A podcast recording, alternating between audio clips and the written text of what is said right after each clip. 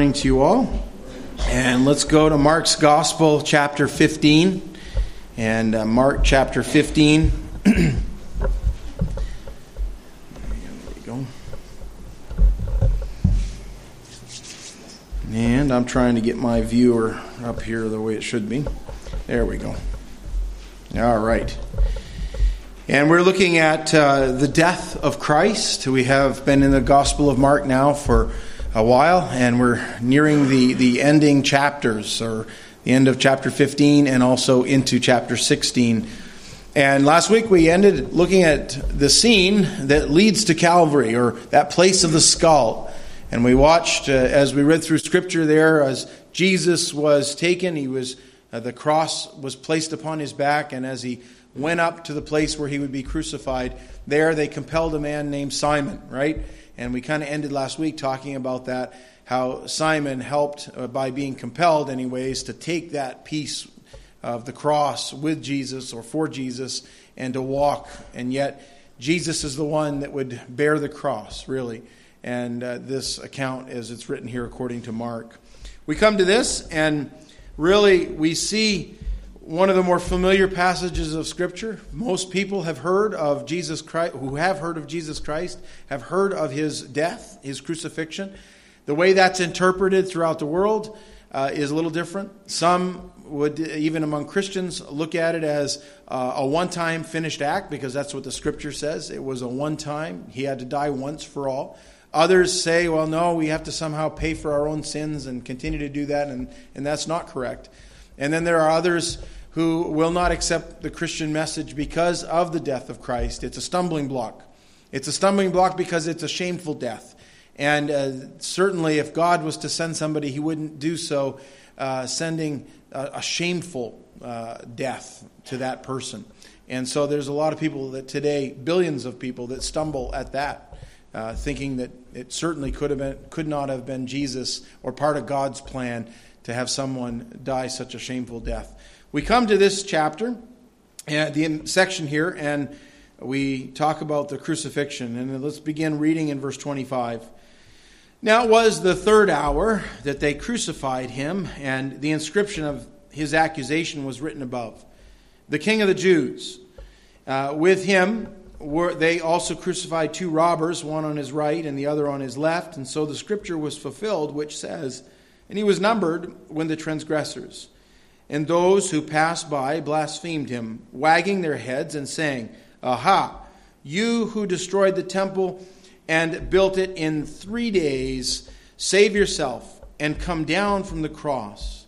Likewise, the chief priests also, mocking among themselves with the scribes, said, He saved others, himself he cannot save. Let the Christ, the King of Israel, descend now from the cross, that we may see and believe.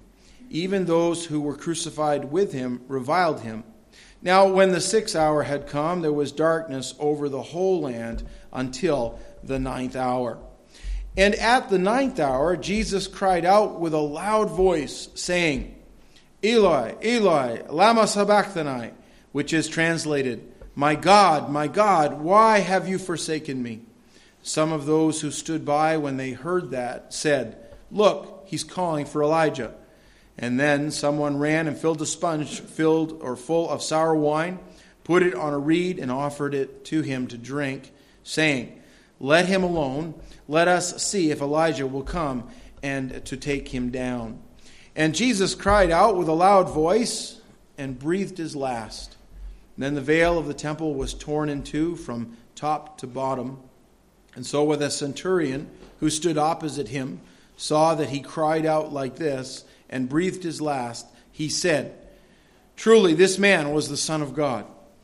And there were also women looking on from afar, among whom were Mary Magdalene, Mary the mother of James the Less and of Joseph, and uh, Salome,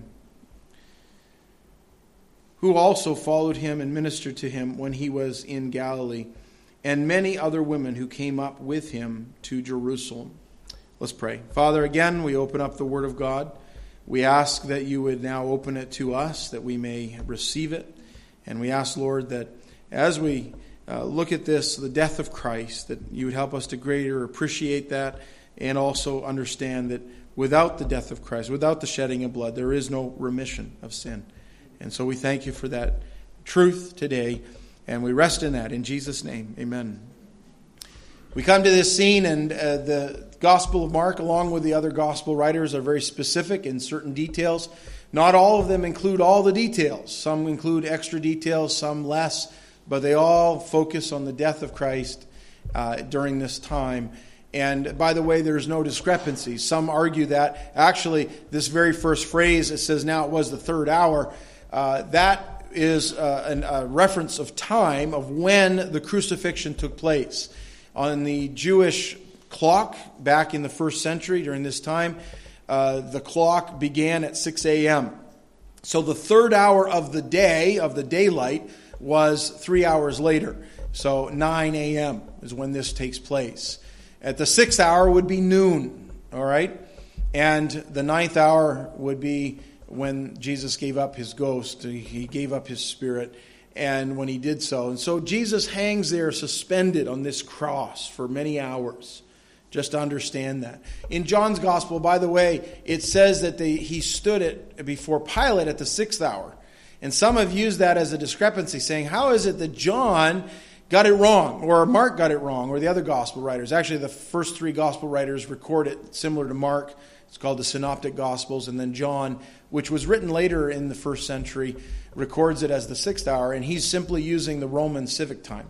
And the Romans began their clock as we do at midnight. So at the sixth hour, 6 a.m., is when Jesus stood before Pilate but the clock is, is different, different sets of times, just so you're aware of that. There's not a discrepancy in the Bible. But there are people that get hung up on that and say, must not be true, because there's a detail out of place. But it's easily explained and easily understood when you look at that. I throw that out there just so you understand there are different details, and as you look at the harmony of the Gospels, and it does harmonize this whole story, you see the bigger picture of what is going on. You see here, they wrote an accusation and uh, they put that over the convicted usually that's what it was the, those that hung there they would uh, their crime that they had been convicted of or were accused of was placed over them so that all could could see that if you were a thief and you were being killed because you were a thief or someone who who was a uh, caused insurrection somewhere or a murder or whatever that accusation would be there for Jesus, there was no sinful crime that they could find. Actually, Pilate could not find anything wrong with the man. All they could do is put the king of the Jews, because that's really why he was being killed, is because he had made himself, as they said, a king. And yet he was the king. And either he was. Uh, that accusation was, was of, of a crime he committed by taking on something he wasn't, or it was true. And it's interesting that there is Jesus dying on a cross and the very title that is due him is right over his head. It was written, according to the other gospel writers, in both uh, the, the Jewish language, Hebrew, it was written in uh, Latin, and also in Greek. So, all those present, those were the common languages, all of those present could have seen exactly what that crime or what was being accused of Jesus on that. We come here to the death of Christ. And I didn't spend much time last week, and about the crucifixion, but we did talk about the scourging process. And the scourging process was definitely something that uh, it, it, was far greater. And actually, I had a discussion last week with Sam, and he was talking about reading a, a devotional, or an, you were talking about something about the difference between the Romans and the Jews on the scourging. And I may have change, change some details that I wasn't aware of. I, I always like to learn new things, and I love to learn from my son, even, you know, or whoever else.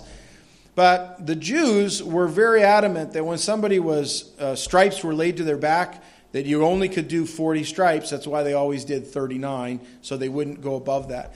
But the Romans actually would mock the Jews, and in doing so, they would lay more stripes to someone's back if they weren't a citizen or, or whatever. They were bound for certain things by law. But if you weren't a citizen of Rome, you weren't. Uh, so it's very possible that Jesus suffered more than the 39 stripes. But I can only imagine that just 39 whips to the back would do that. And the details of that, um, uh, they were they were such that the, the uh, lashes that would come around and slap around the sides sometimes would even disembowel the uh, person being be- beaten. That means it would slice their belly right open and everything would come out. That's how much uh, that Jesus would have suffered. I don't, he was not disemboweled. He was still able to, to walk, and he was still able to com- be com- uh, compelled to go to Golgotha after that. But he would have suffered greatly during that scourging process. We aren't fully aware of all that because it's not included as details of Scripture. It probably, in the first century, would have been common knowledge exactly what a crucifixion entailed. And when you later come to Mark here, and he says in verse 25, now it was the third hour, and they crucified him. That's all he includes. He doesn't talk much more than that, other than they crucified him. And that too would have been an awful uh, form of punishment, an awful form of death. And crucifixions always resulted in death, okay?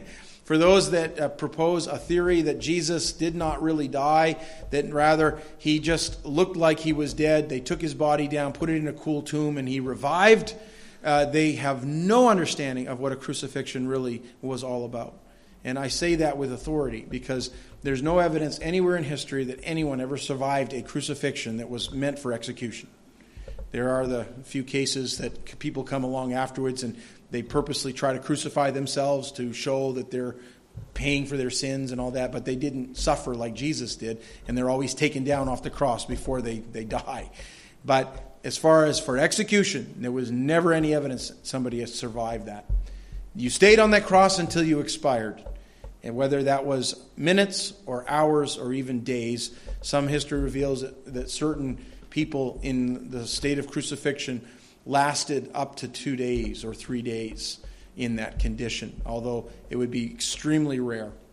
The, the, the, reason it would be extremely rare is many people suffered great blood loss in the chastisement process before that. Jesus would have suffered great blood loss eh, as being uh, those stripes laid to his back, that crown of thorns put on his head. He would have suffered in that. And you can imagine as he goes up and then they nail him. And they would purposely, the Romans said, I mentioned it, I mentioned every time, they'd come up with a word for the pain called excrucio out of the cross. And they would purposely choose the points in which they would drive the nails into the body to cause the most pain. And you have here in the carpal tunnel area of your, your wrist, all the nerves that run to your hands and back and forth are right there in that bundle. You have that ulnar nerve and the radial nerve. They both come through there. And when you drive a nail, and it's thought that's most likely the space, it's considered part of the hand. It would have been driven right there through the carpal tunnel. That also allows the bone itself, that is part of the, the hand here, the wrist, to be able to suspend the rest of the body on those bones. If you did it up here, it would just tear. So, most likely, Jesus was crucified and the nails were placed just at the lower part of the hand into the wrist. And the pain, you can imagine, you know what it's like when you bump your, your what we call our funny bone, right?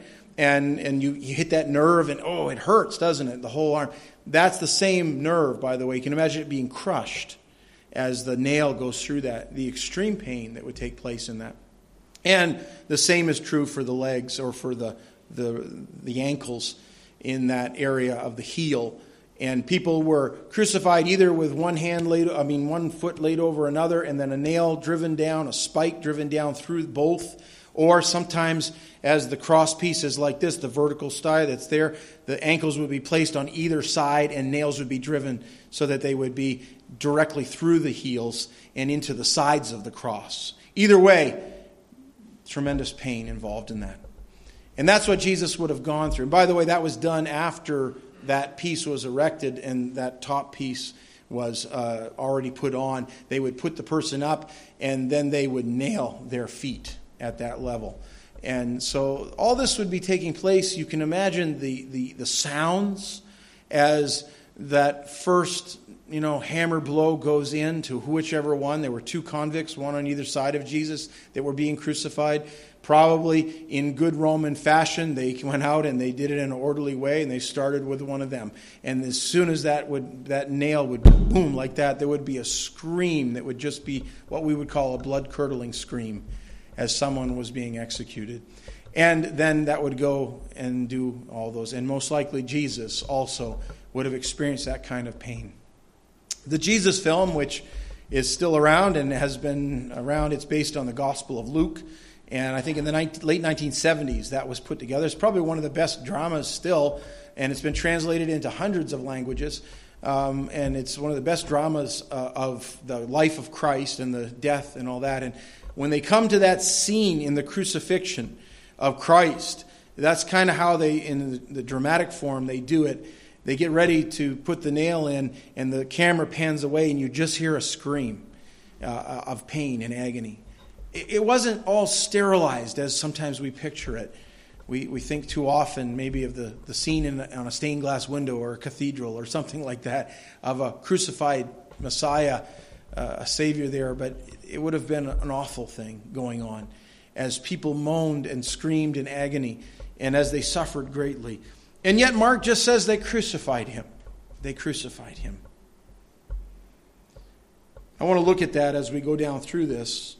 Over the next hours, and it is hours, this is at 9 a.m., now we go to noon, high noon. It is the time, and for three hours, people have mocked him and spit on him. And not only the Romans doing that, but those that were there to witness it, also the religious leaders, they were there. They're also mocking him and scoffing at him. All that's going on. It says, and he was numbered with transgressors. I'm so glad that Jesus was numbered with transgressors, my friends. And the picture there, and the, the writer, uh, the other gospel writers include some details, but there were two convicts on either side, and they were, uh, by one of their own admission, there because they were sinners. They were there rightly facing what they deserved. Whether as uh, you agree with that or not, that's exactly what they were. Both of them reviled him. And yet, we read in the other gospel writers that one of them looked to Jesus nearing the end of that and said, Lord, remember me when you come into your kingdom.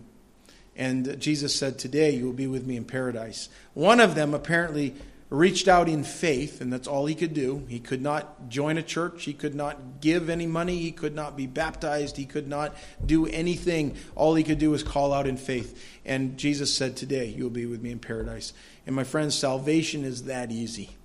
But Jesus was numbered with transgressors. He made his death the death of a sinner.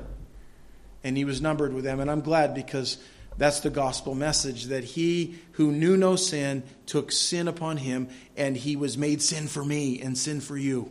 And he took our place at the cross. And oh, the glory of that. And we have to understand that. And it says, Those who passed by blasphemed him. Have you thought about that?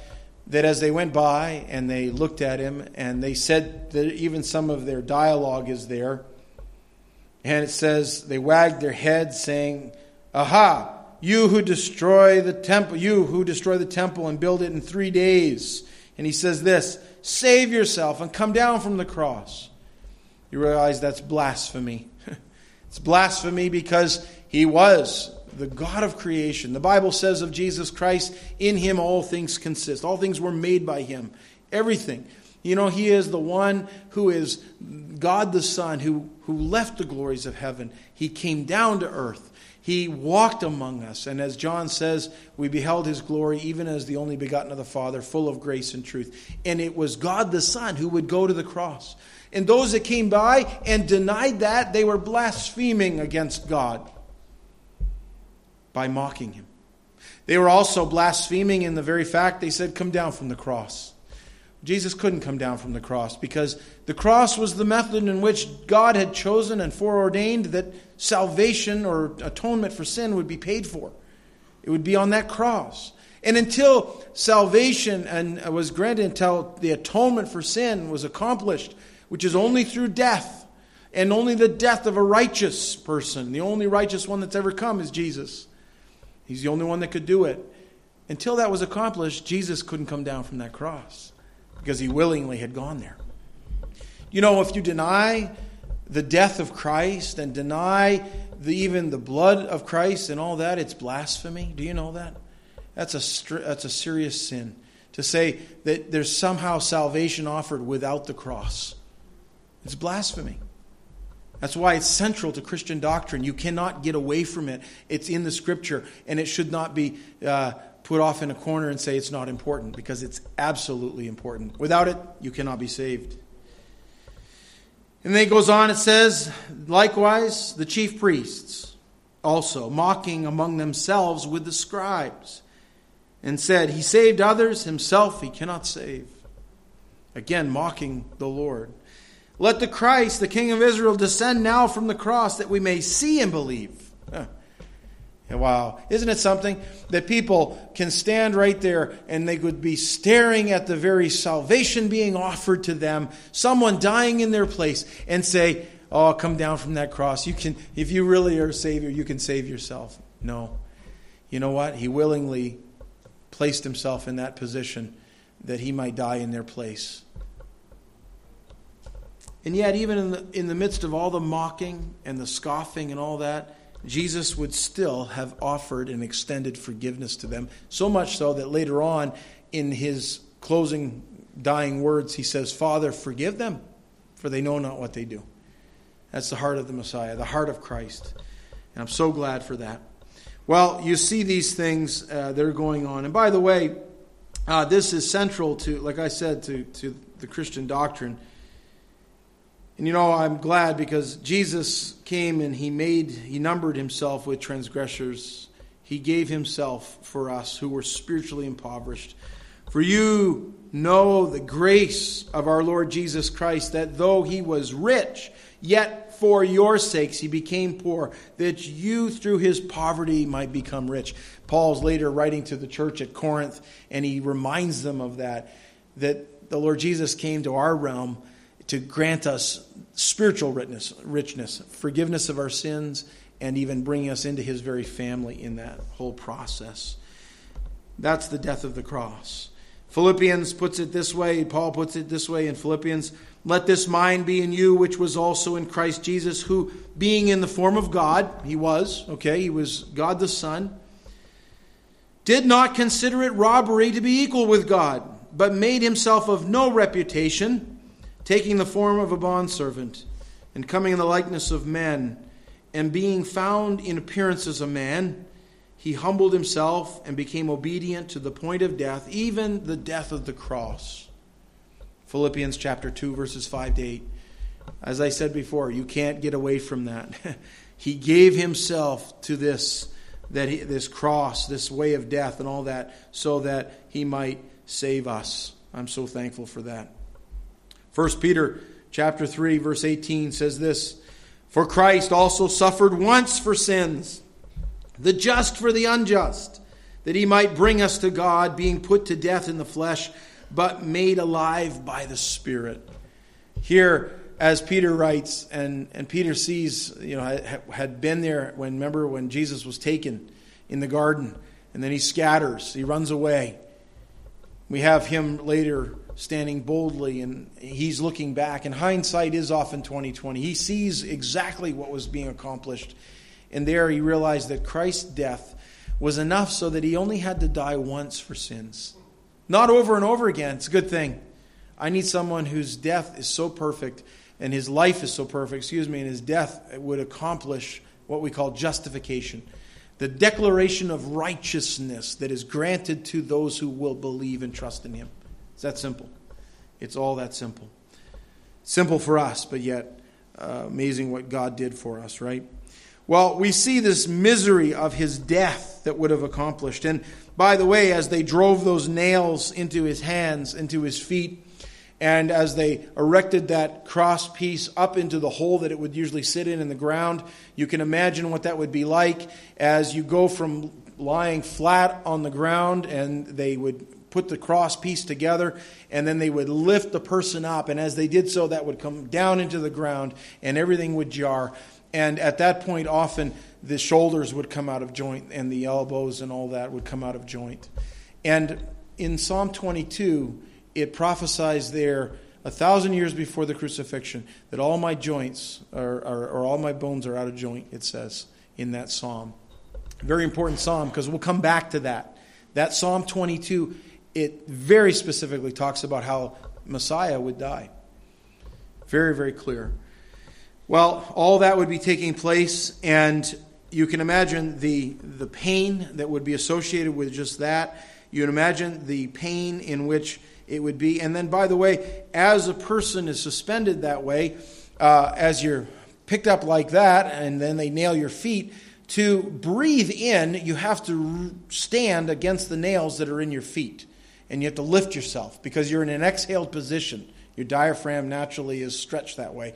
And so that's how you are in that. So to, to breathe, you have to lift slightly. Try to do that very long, even without being crucified. And you know what? Uh, you can't do it very long. And yet, that's what Jesus did, not just for minutes, but hours. Hours as he agonized and as he uh, lifted himself against the nails to breathe. When it talks about him suffering for us, we don't get it sometimes, really, how much he had to suffer. Well, that goes on, and it goes on until uh, the, the noon hour, then the sixth hour. And his physical sufferings at this point were almost over. Jesus has lost a tremendous amount of blood. He's now going into shock. Uh, his heart would be racing.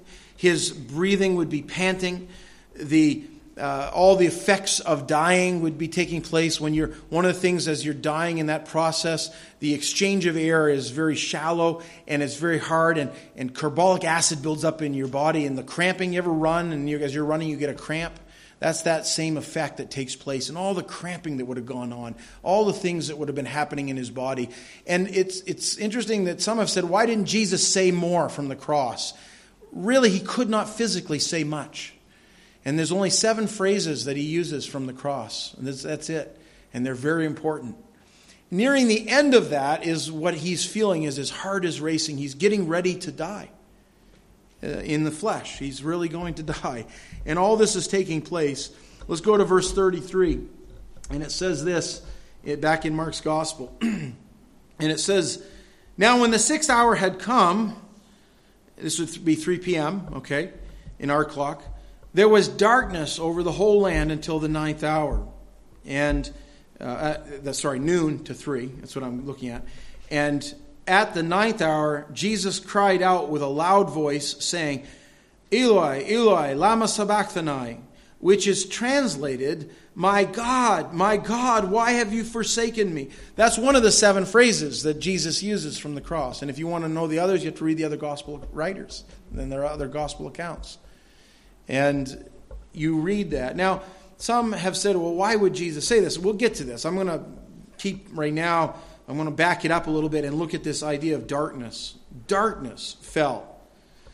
We were talking about this um, this week because one of the Bible verses that the kids had to memorize this week was, Be still and know that I am God.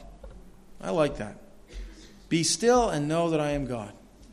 And God was able to get a hold of people's attention. Various times he did that. But you know, at the crucifixion of Jesus was a moment when he died, or just as he was dying, that darkness fell upon the earth. It was not something that um, was predictable. uh, it wasn't an eclipse.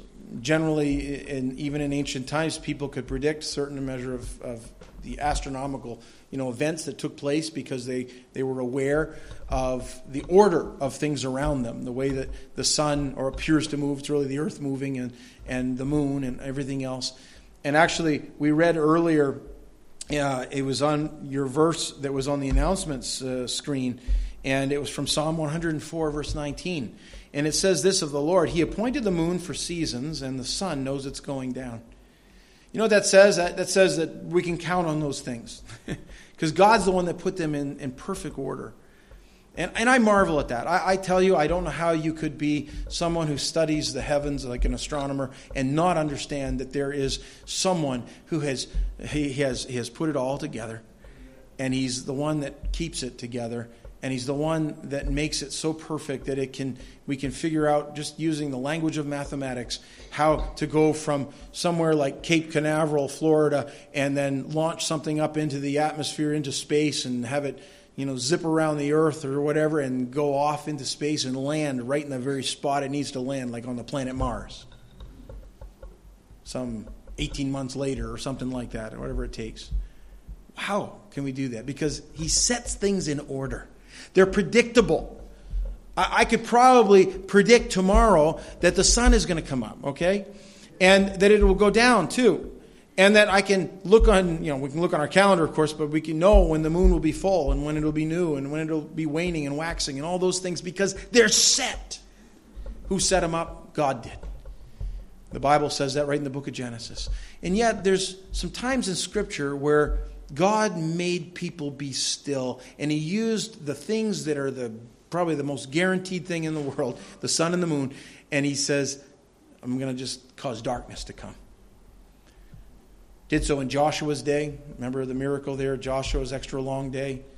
Uh, but you come to the cross, and there's the cross. And by the way, Joshua, about book of Joshua, he was in a war battle, and until the battle was accomplished, God even suspended the cosmos for a bit. you say, is that possible? It is with God. He's the one who made it. When Jesus was hanging on the cross, and by the way, Jesus' Hebrew's, Hebrew name is Yeshua, Joshua. All right, that's what the word Jesus means. And here's Jesus, and he's in a greater battle. Not just a battle of some martyr, but he's a battle of salvation, the battle of forgiveness of sins. And there he's suspended on the cross. And until it was finished, God would continue to give light, and then sin would enter in, and he would be made sin for us at that very moment. The sun wouldn't even shine. And you can imagine what that would have been like on that day as people stood there and all of a sudden darkness fell. Wow, that'd get your attention. People would think, this is it. What is going on? And there's a lot that the Bible describes or talks about in regards to darkness. Uh, I don't know anybody that would associate the, the darkening of the sun uh, as, a, as a good thing, especially if it would last that way. Be we'd be in trouble, wouldn't we? I don't care what your worldview is, you'd say something's wrong something's wrong. Well, do you know specifically in the scripture the darkness associated with the sun losing its light when God did it, anyways, miraculously, was a sign of judgment? It was a sign of judgment. The book of Amos. We don't go to Amos very often, but Amos chapter 8, verse 9 says, And it shall come to pass in that day, yet a future day of judgment, says the Lord God, that I will make the sun go down at noon, and I will darken the earth in, a, in broad daylight. You know, the Jews who were standing there and they were mocking him, the religious leaders, the Pharisees, the scribes, the priests, they were standing there and they're mocking him, and all of a sudden it gets dark. I wonder how many wondered, is this an Amos 8, 9 thing? We're in trouble. We're in trouble. Judgment is falling.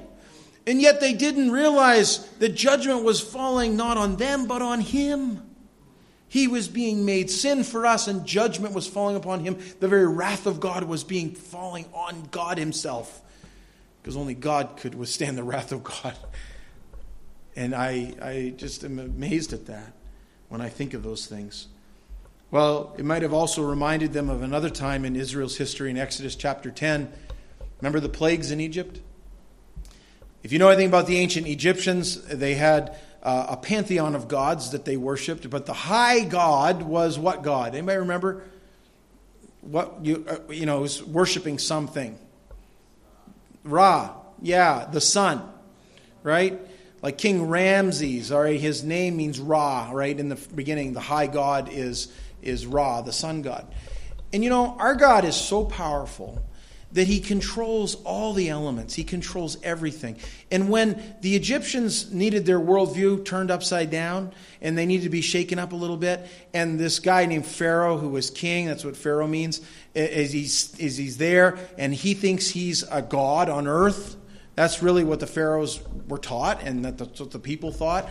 All of a sudden, this ninth plague comes along, and it says, Then the Lord said to Moses, Stretch out your hand toward heaven, that there may be darkness over the land of Egypt, darkness which may even be felt. So Moses stretched out his hand toward heaven, and there was thick darkness in all the land of Egypt three days. They did not see one another, nor did anyone rise from his place for three days, but all the children of Israel had light in their dwellings. You see the picture that's there?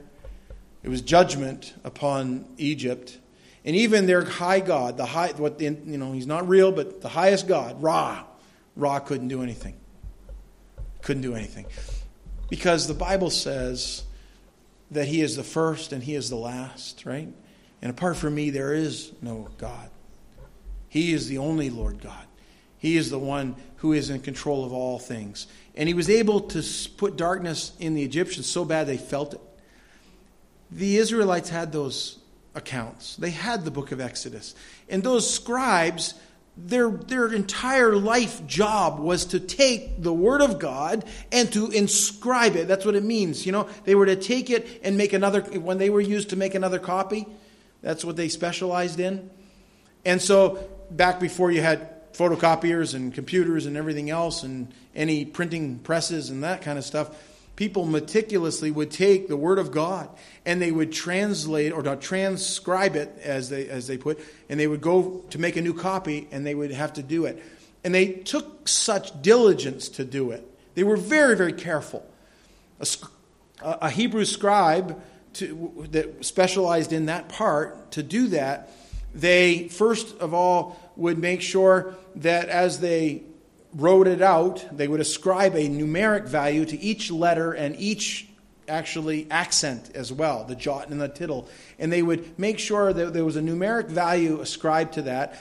And they would uh, go letter by letter, you know, verse upon verse, chapter upon chapter. They didn't have verses and chapters, but, you know, they would do it in a scroll. And they would do that whole thing. And now picture this.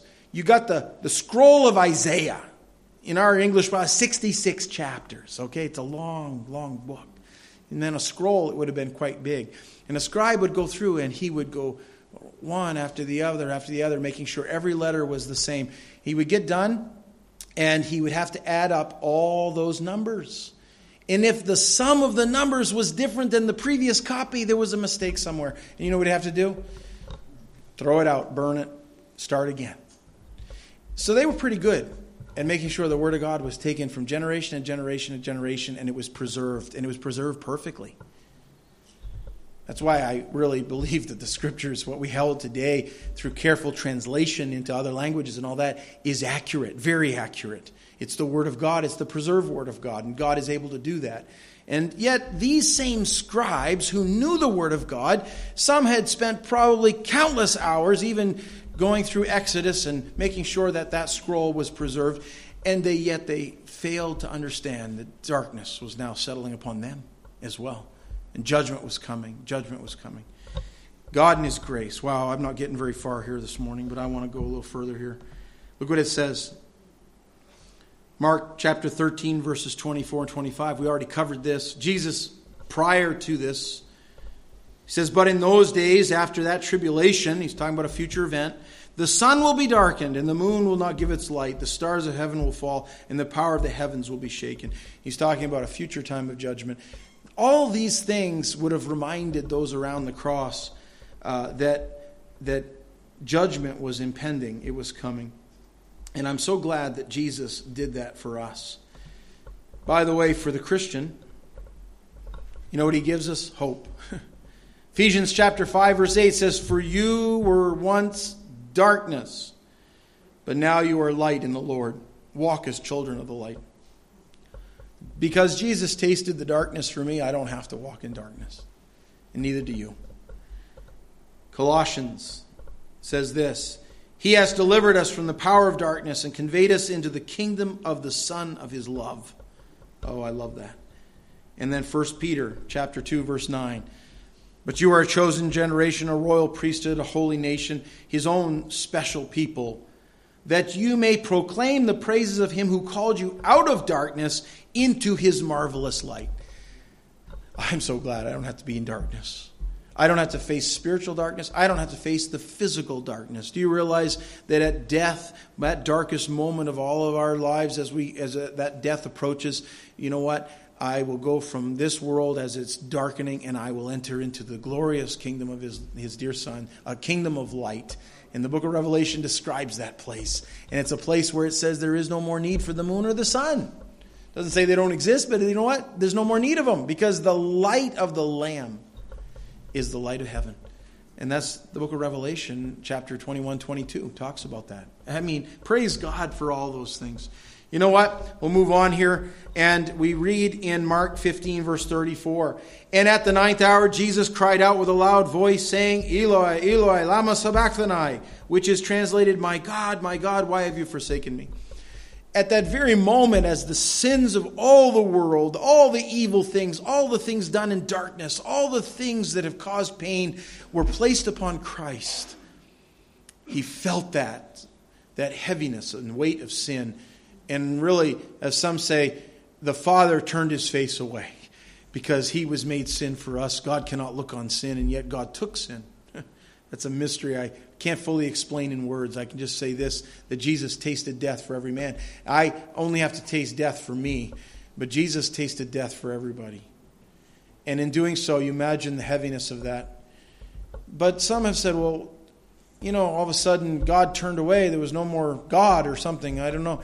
No, but I, I think there's something deeper here. As Jesus cried out, it says with a loud voice, he calls out, and he, he would have reminded people that that is a Bible verse, actually. That's a f- phrase found in the scripture. And if you go to, um, if you go to Psalms, Psalm 22, verse 1, and I've said Psalm 22 is key because it is the crucifixion written a thousand years before the crucifixion. And it's one of the clearest prophecies in all the scripture. And it begins with what? My God, my God, why have you forsaken me? So as Jesus is there and he's dying and he gives out these, these few phrases that, that come off his lips in a loud voice, he cries out, My God, my God, why have you forsaken me? And those present who knew the scriptures, they would have been reminded, oh, he's quoting from, from the Psalms. Well, what does that psalm say? And then reading down through it, it's all about the suffering Messiah, the crucifixion. And it points to Christ. He was fulfilling the scriptures right exactly as they're foretold. Well, all that was taking place. And I'm glad that Jesus did that. He tasted death for us. And it says, Who himself bore our sins in his own body on the tree, that we, having died to sins, might live for righteousness by whose stripes you were healed. And that's 1 Peter 2.24. Oh, that's the, the great aspect of the gospel is that because he suffered, I don't have to suffer. But not only that, because he was made sin for, for us, I get the righteousness of Christ by faith. It's a transaction that takes place. And at salvation, we get his righteousness. Why? Because he was bruised for us, he suffered for us, his stripes were laid on him for us. It's that simple. We read in Mark 15 37, and Jesus cried out with a loud voice, and he breathed his last, or he gave up the ghost. He released his spirit. John puts it this way, and he says, and when so when Jesus had received the sour wine and vinegar in the old English, he said, "It is finished." And bowing his head, he gave up his spirit. The final phrase that Jesus has from the cross is this word, "It is finished." It is actually one word, and the word that was uh, written in Scripture in the Greek is tetelestai. It means it is completely accomplished. It is finished. You can't get any more finished. And that's the word that is used in this phrase, it is finished. You say, well, what is finished? The payment for sin. It was finished. As we read early, he died once for all. Doesn't have to do it over and over again. Doesn't have to, to pay for my sins over and over again. He's done it. He paid for them. My past sins, my present sins, my future sins. And if you'll place your faith in Jesus Christ, you can have your sins forgiven. And he promises to do that. And then he died. It, the Bible says that. He gave up his spirit. And I like how it puts it in John. He gave up his spirit. When it comes to die, and I have to die someday, and you have to die, I don't really have much choice in when I die. I mean, I could. I could go out and stand in front of a big bus coming down the road, and, you know, that kind of speed things up. But you know what? I might, might survive. Who knows? I don't know. That might be worse. But you know, I really don't have choice of giving up my spirit. But Jesus did. When he gave up the non material parts that he had, and he's just like the rest of us. Non, he has flesh and bone, right, and blood. and that's the physical, the body, and in the flesh he died. But he didn't cease to exist, and neither will you at death. You don't cease to exist. The non material part, the spirit, that part that exercises itself toward God or away from God for the lost man, you know what? That spirit was released.